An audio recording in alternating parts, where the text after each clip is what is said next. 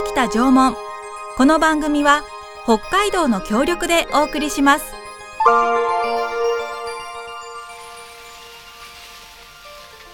私たちが暮らすこの北海道には1万年も前から縄文人が暮らしていました豊かな自然に囲まれて森では木の実や山菜を取ったり鹿の狩りをしたり海や川では鮭やホタテなどの魚介類を取って食べていました自然の一員として争いもなく仲良く暮らしていたのです。この番組は2021年7月に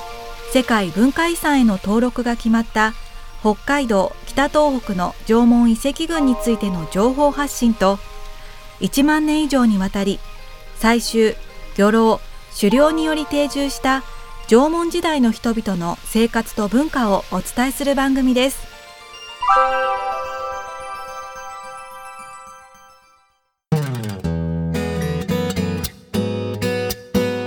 こんにちは。北海道縄文世界遺産推進室の阿部千春です。三角山放送局の渡辺のぞみです。今回も前回に引き続きまして障害者就労支援事業所イルバ28の佐藤大樹さんそして田村健さんとお送りしていきます。今日もよろしくお願いします。よろしくお願いします。よろしくお願いします。お願いいたします。あの前回はえー、作っているグッズ縄文グッズも見せていただきまして素晴らしいねっていうお話だったんですけれども、はい、今日もですねいろいろとちょっと作っていて思うところを、えー、伺っていきたいなと思っております。まずあのね縄文グッズいっぱい作ってらっしゃいますけど難しいなと思うところ苦労するところっていうのはありますでしょうか大樹さん。あすべて難しいですね。すべて難しいですね。難しいです。ですよね。うん、粘土が乾いてくるので、時間が経つと、だから手早く作っていけないところと、あと模様が細かいんですよね。そうですよね。そういうところが難しいと思います。あの。土っていうのは粘土っていうのはどういう粘土を使ってらっしゃるんですか？えっ、とこれはえっ、ー、と現代のあの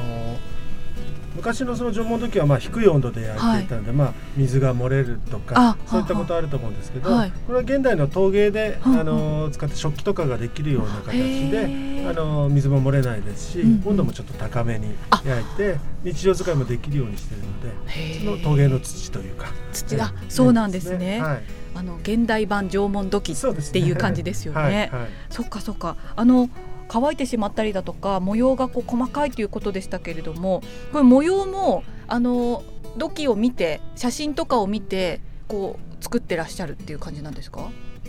滝さん。はい、そうです、はい、うんうん、写真とかですね、うん、写真が多いですかね、うん、あの安倍先生前回もお話だったんですけど、うん、イルバニハシさんの縄文土器ここすごいなっていうのはどういうところですか、うんと大きく2つあって、はい、1つはやっぱり一つ一つが本当に個性的で生き生きしてるんですよね。それがねすごいなと思います。どうしても真似しようと思ってはい、そそっくりに作ろうと思うと、はい、えー、なんかやっぱりこう力がないというか、うん、そんな感じになるんですけれども、はい、もう一つ二つ目それと共通してますけれども、はい、こう勢いがあるっていうかあの実際にね僕作って一番難しいのはね、こう沈線なんですよこう。スーッと線引っ張った線。これにね、はい、迷いがあるとこうガタガタガタってなるんですよね。でもこのヒューッとね描いた線がすっごく綺麗で。えー、すごいなと思いますね。はい。あのただのレプリカじゃないっていうところですよね。そうそうそう。そうなんです。うんうん、だからもうね完全に縄文の土器をね超え、超えた その、うん、ものになってるな。きっとね縄文の人たちもそうだったと思うんですよね。うん、何もこうあの民族衣装のようにね、はい、決まったあのルールはあるんだけれども、うんうん、だけれどもその中でこう自分らしさを出していくっていうことがねこれがねこれがね実現してるって現代に実現してるなという感じがして、うんうん、それで最初見た時も、はい、こう衝撃を受けたんですよね。そこはすごいです。だからあのその勢いがあったり個性的であったり、はい、そしてその技術的にも優れていたりということで、はい、うん全部こう揃ってるなという感じはします。なるほど、はい、あの作業をされてる方はこの縄文土器作ってらっしゃる方はどれぐらいの人数の方いらっしゃるんですか、えーと、今は20名の方で作ってますので、はい、この土偶箱はもう20名の方が全員手掛けているので。20パターンの。20パターン。の大体こう作り方のこう手順みたいなものはそうですね、まあ、あるんですけれどもやはり、はい、あの個性が出て出ていくというか、最初はやっぱりものまねから入るんですけれども、はい、だんだんだんだんこう自分らしさが出てきて、うん。えー、20人の核が。生まれるという感じに それが面白いんですよね。面白いですね。大樹さんのはこうどういうところを見てほしいとかありますか？こういうとここだわって作ってるとかっていうのはありますか？どうですか目と口ですか？目と口うんが、うん、開き具合が微妙にち形とか微妙に違うと思うんですけども、うん、花とかですね、うんうんうん、一つ一つのパーツが。へえなんか眠たそうな家君もいたりします、ね、そうですね。なんかそれとかなんか太ってる。太ってる家君もいます？むくんだむくんだ角とかっていう。ちょっと怒ってるのとかね。個性的なんですよね。なんか特別ここで作ってるでその時の気分とかでもはい。そうですね。同じ方が作っても、はい、その時の気分とか変わったりとか。しますよね。やっぱり生ものというか。そうですね。なんか不適されてるような顔とかっていうかなんか面白いなと。そ,、ね、そこがなんか面白いなと思ってちょっと違いが。そうですか。じゃあちょっといろいろなお顔を見ていただいていただきたいなと思いますね。はいそしてあの縄文のここが好きっていうところありましたらぜひ教えていただきたいんですけれども大樹さんどうですか？あの土から掘り起こされ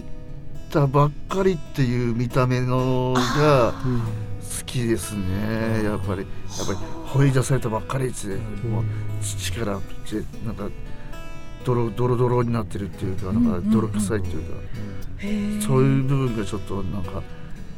いいですね。いいですね。うん、ああそうですね。あの田村さんはどうですか？はい。はい、私はまあその芸術的なセンスっていうのはやっぱりすごいなと。うんですよね、えー、実際に今ややろうとしてもわこれは難しいすごい技術を持った人たちなんだなっていうところと美的センスですよね、デザイン性とかすごいなっていうのはもう一つやっぱり好きなところと、うん、あと先週もえー、言ったんですけど共に助け合うっていうその精神性が非常に僕もこのイルバ28で目指しているというか、ところなので、そこがすごく共通していて、非常に好きな部分ですね。はい、そうですね。あのこう精神性が形としてこう現れたのが縄文の土器とか土偶だったりとかっていうのがあるのかもしれないですよね。さてあの安倍先生、はい、イルバ28さんの活動でちょっと今後こういうところ期待してるっていうのあったら教えてください。はい、えっ、ー、と僕はそのイルバ28さんの活動っていうのが、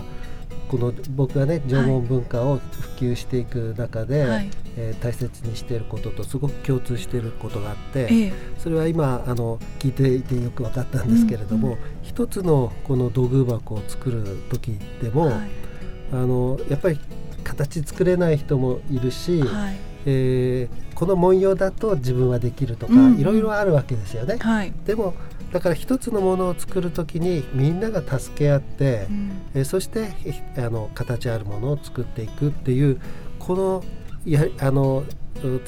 ものづくりの仕組みとか、うん、組織とか社会とか、うん、これもですね、えー、縄文社会ってまさにそうですよね。はい、あのえー、入江貝塚の,、あのポリオにかかった、ああ子供がこう大人になるまで集落で支え合っていたということがあるし、だから本当にこのイルバーさんの活動そのものが、うん、なんか縄文社会を体現しているようなことがあって、この活動をね、はい、みんなに知ってもらいたいなというふうに思ってるんですよね。うん、それがもう一つの縄文の普及のあり方かなというふうに思ってるのでそこを期待しているところですね。はい。そうですね、はいはい、あの縄文のことを知ってもらうのもそうだし、うんうん、こう体現されていらっしゃる方がいて、はいはいはい、あこういう精神なんだなっていうのが実際わかる、はいはい、見ていてわかるってい。うところですね、縄文が普及するっていうことは、はい、縄文時代のことを知ってもらうっていうただそれだけで終わるんじゃなくて、はいはい、でその背景にある価値観とか、はいうん、あをですね、はい、共有するってそれを現代の社会に少しでもいいところを取り入れていこうということですから、うんうん、えー、まさにイルマさんの活動っていうのはそれにぴったりだなと思っています。はい、そうですね。さてあの今後作ってみたいものも伺いたいんですけれども大樹さんなんか今後作ってみたいものってありますか？あの北海道のものではないんですけども、はい、青森から発掘された、合掌土偶っていう土偶があるんですね、えー、それの形をした貯金箱を作って、でたまったお金で青森に旅行して、本物の合掌土偶に見に行くっていうのが。あの目標というか夢っていうか、えー、考えがありますね。いいですね。あの豚の貯金箱みたいに。で最後はビビちゃんの貯金箱。ビビちゃんの貯金箱。ありそう。です。溜まった頃にガーンって割る割ってね。そう。か。してそう。だね。してどれぐらい溜まったかって。して行こうかな、行きたいなって思ってるんですけども。そうですね、あのここ数年ちょっとコロナの状況で旅行とかもね、ね、行けなかったですしあと今までもあれですよね大樹さんあんまりこうご旅行みたいなものが得意じゃなかったっていうことですよね。そうですね。やっぱりあの障害持ってるので、うんはい、やっぱりあの人前にい,、いろんな人数がいるといっぱい人がいると。人数がいると、はい、困惑する部分がありますので、ね、やっぱり健常者である所長さんの田村さんについてもらっていやまあそうせいででも行きたいですよ、ねいやそれすごいですねやっぱり何としてでも行きたいと思ってるので、はい、合唱土偶に見に行きたいと思ってるので、でも写真も撮ったりとか、いろいろかあのはいやって。うん会いに行くと、会いに行きたいと。行きたいと思ってますね。いやこれも縄文からいただいたパワーだなと。思ってますね。こう見に行きたいっていう思いで、こうお金を貯めて、でちょっと得意ではなかった苦手だった旅行にも行くぞっていう。実際青森の八戸市からも、合唱道具の写真送って、あの一番あの市長でした市長さんですね、はい、市長さんにあのこれはもうこれ自由に作って売って販売していいよって公認の、はい、あの許可証許可証ももらったんです、うん、そうなんですか、だから実際だからそういうところにも売れてべきなんじゃないかなって思ってるのでやっぱり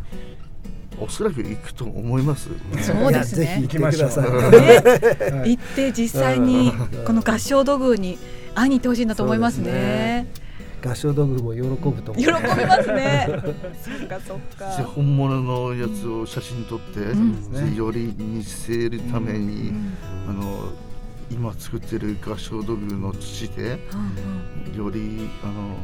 レベル高い合唱道具を作って。商品化したいなって思います。貯金箱もねご自分のためにっていうことでしたけれども商品化するその時は大きめの作るんですけど、はい、小さいのもいずれ作ると思うんですよね、うん、貯金箱は貯金箱で、うん、そういう時期があると思うので、うん、だからあのそういうことですね。そういうことですね、かりました。新しい土偶の壊し方です、ね。うん、そうですね。まさか貯金箱になって壊されるとはっていうねところですけれども。ちょっともったいないんですけど、ね、またつなぎ合わせればいいんじゃないですか、壊すことが再生の始まり。そうそう。ということでイルバ28さんとお送りしてまいりましたけれどもいやあの楽しい時間はあっという間で本当ですね。ねあのそろそろお時間というところなんですけれども、はい、あのイルバ28さんインスタグラムやってらっしゃって、はい、はい、あのそこでいろいろねあの作ってらっしゃるグッズとか、はい、あのイベント情報とか配信してますので、ぜひあのちょっとお会いしたいな入間二八さん。にちょっとね、うん、あの作品見てみたいなっていう方はそちら見ていただければというところですね。わ、かりました。ということで今回は2週にわたって障害就労支援事業所イルバ28の佐藤大樹さん田村健さんにお越しいただきました。どうもありがとうございました。ありがとうございました。ありがとうございまた。また来てください。はい。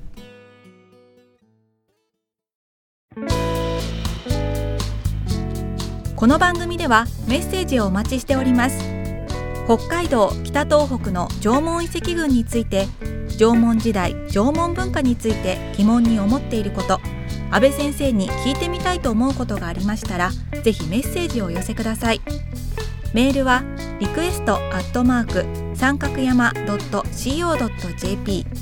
ァックスは札幌011-640-3331お手紙おはがきは郵便番号063-0841